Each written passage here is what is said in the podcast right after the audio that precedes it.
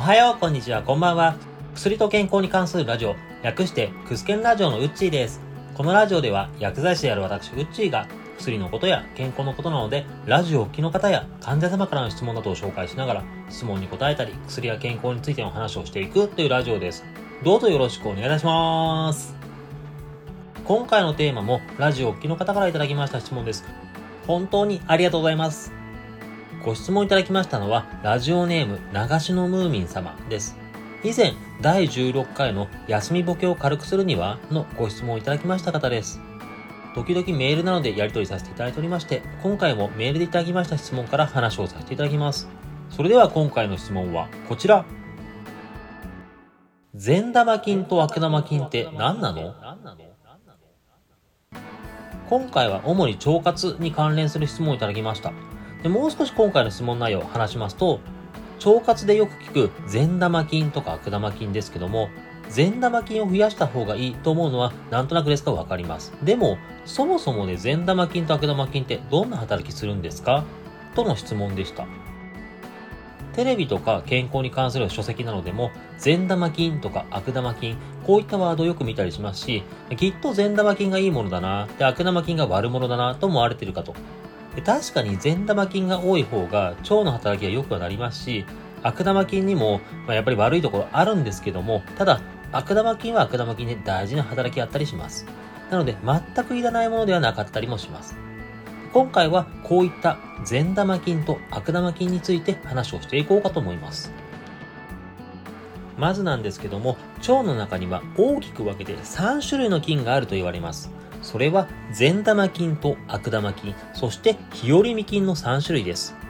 いきなり日和見菌というワードが出て、なんだこれはと思うかもしれませんが、これ漢字で書くとよく日和見、どっちつかずとかで、そういうあんまりいい表現ではないですけども、どっちつかずとかで使われる日和見ですね。まさにあの字をつきます。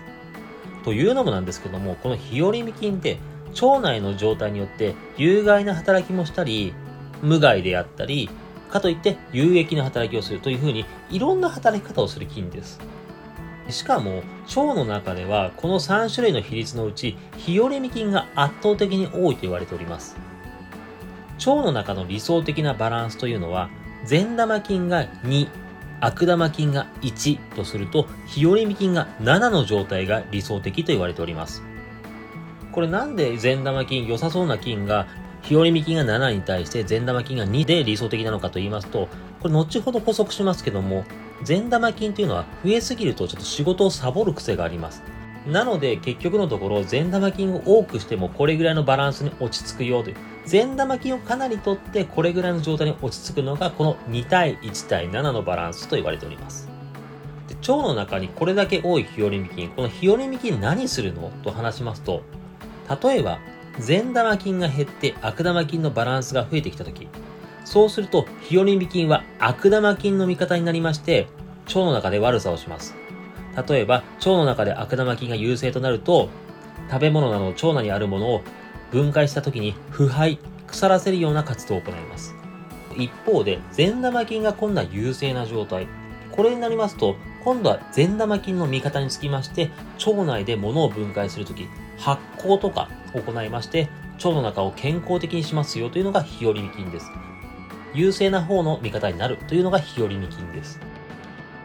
腸の中ではこの大半を占める日和見菌、これを善玉菌が味方につけることができるかどうかが大事と言われております。今、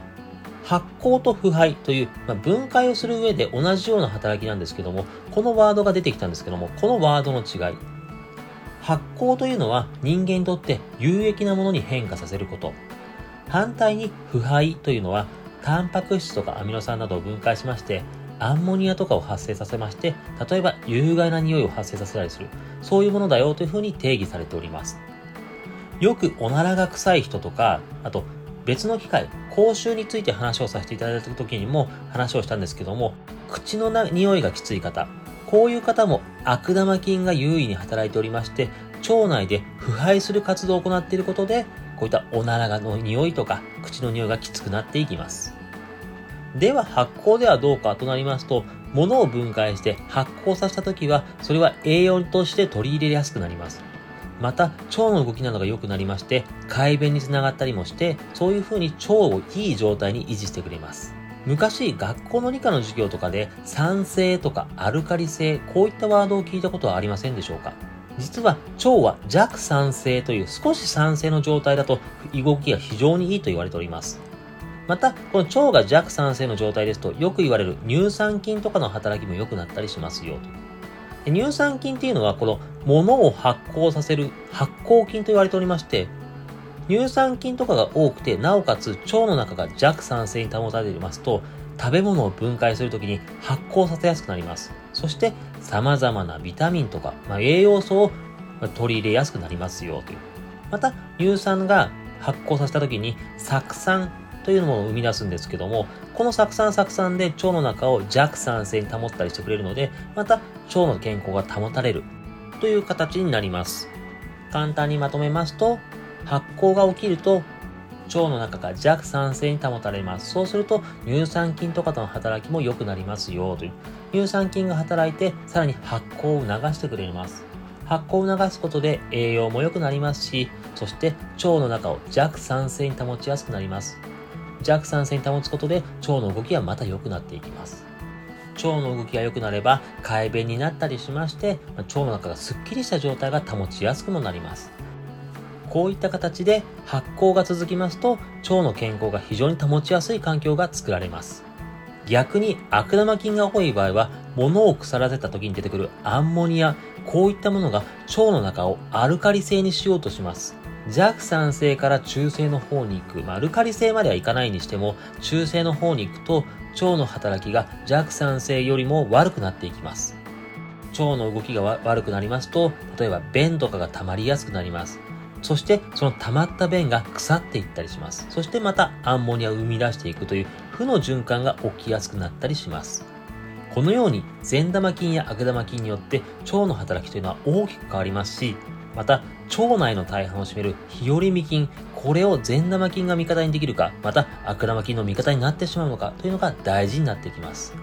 ここまで聞くと、やっぱり悪玉菌って悪者なんだとか、もともとこれ完全になくなってしまえばいいのにと思うかもしれませんが、実は悪玉菌には悪玉菌で必要な働きというのがあります。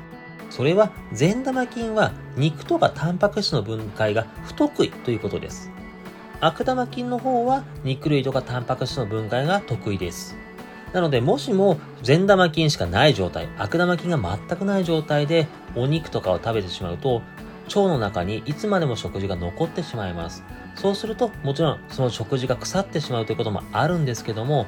次の食事、腸の中がいっぱいになってしまうので、胃から腸へ物を運べない。なので、食事ができなくなってしまうようで、どんどん食欲が落ちて体力が落ちていくという、そういった恐れも生じてしまいます。なので、肉類とかタンパク質を分解するという役目も必要です。こういった善玉菌が分解するのが不得意な食品を分解するためにも悪玉菌は必要だったりします。また、この悪玉菌が全くなくなった時、腸の中が善玉菌ばっかりの状態になると、善玉菌、仕事をサボるというデータがあります。まあ、悪玉菌がなくなったので善玉菌は何もしなくても自分たちに最高の状態だよというふうに錯覚を起こして仕事をサボっていきます。発酵も何も起こらず腸の健康が別に何にも保たれないという状況になってしまうとのことです。ただ現実問題として悪玉菌が全くなくなるということもありませんので結局は冒頭にで話しました。腸内のバランス。善玉菌が2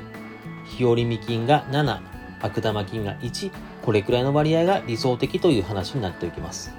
ただ、これ善玉菌が圧倒的に増えた時は、まあ、善玉菌が仕事をサボって結局これくらいのバランスに落ち着いていくんですけども、悪玉菌が多い時は、別に悪玉菌これ仕事をサボらないそうでして、そうなってくると、どんどんどんどん日和見菌は悪玉菌の味方になっていくと言われております。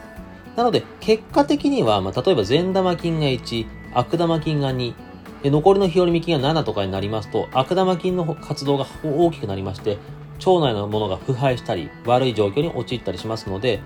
やはりというか善玉菌を補充するのは意識した方がいいということでございます。こういった腸内の健康を保つため、よく言う食物繊維を取るのも大事だよと言われたりします。食物繊維というのは、腸の中の悪玉菌とか、あと有害なものを減らしやすくするということや、あとは善玉菌の餌になると言われております。そのため、食物繊維を取っておくことは善玉菌の活動を助けてくれるとなります。また、便などが溜まってきますと、便がどうしても腐りやすくなってしまう、腐敗物質を生み出しやすくなってしまうというのがありますので、よく水分を取っておく、それで便を少しでも出しやすくするとか、場合によっては便秘をしないための便秘の薬を飲むいいかなと思われます。便が硬い人であれば、マグネシウムのように便を柔らかくする薬を飲んでおく。根本的に便が出ないよという方であれば、センナとか、あとは最近では大王とかそういった漢方が入っているお薬などが腸を動かすことで便を出しやすくするとも言われております。こういったのをとって腸の動きとか、また便秘をしないようにするのも腸のためにはとても大事なことです。あとは発酵食品を多く摂るのもいいと言われております。発酵食品、先ほども腸内の発酵、これつながりあるのかなと思うかもしれませんけども、発酵食品の中には乳酸菌とかが多く含まれているものが多いです。なので、発酵食品を摂ることで、そういった乳酸菌などを摂ると、やっぱり腸の健康を保つのにいいと言われたりしております。善玉菌とかを増やしすぎても、勝手に腸の中のバランスは理想的な状態に戻っていきます。そのため、善玉菌を増やしすぎて困るということは起きませんので、善玉菌を増やそうという生活習慣、積極的に行ってみてもいいと思われます。以上が善玉菌や悪玉菌についての話でした。そして、ここからは本日のワンポイントです。本日のワンポイント。プロテインはおならが臭くなる？先ほど悪玉菌は肉類などのタンパク質の分解が得意で善玉菌は肉類などタンパク質の分解が苦手という話をしました。これ実は肉だけでなく魚であったりプロテインなどタンパク質全般の分解が善玉菌は苦手と言われております。なのでプロテインとかを取ったりしてタンパク質を取った場合悪玉菌で分解されていきますなのでアンモニアなどが出てきやすくなったりしておならの匂いがきつくなるよと言われておりますそして、まあ、結局、ね、結果的にアンモニアがどんどん出てくるので悪玉菌優位にしやすくなるとも言われますまた先ほどもちらっと話しましたけども腸の中がどんどん腐敗物質が溜まっていきますと、口の匂いも悪くなっていく。そういった風に注意が必要になっていきます。まそういったおならの匂いとか、ひいては口臭対策のためにも、乳酸菌とか善玉菌をプロテインと一緒に摂取することをお勧めしております。善玉菌を一緒に取っておくことで、腸内バランスを崩さないで済みますので、腸の働きをキープするためにも、まあ、おならの匂い対策とかのためにも、プロテインをよく飲むときには、乳酸菌も一緒に摂ることをお勧めしております。今回はこんな感じです。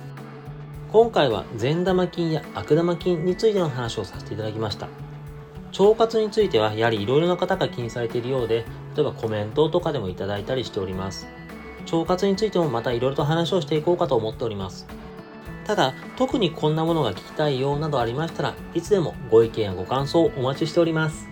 今回も最後までお聴きいただきまして誠にありがとうございました。また次回も聴いていただけると大変嬉しいです。それではまたお会いしましょう。このラジオで話す内容はあくまで一つの説であったり一つの例です。医師の方針や患者様それぞれの状態で治療方針は違いますので、自身がかかっている医師や看護師、薬剤師などの話を優先するようお願いいたします。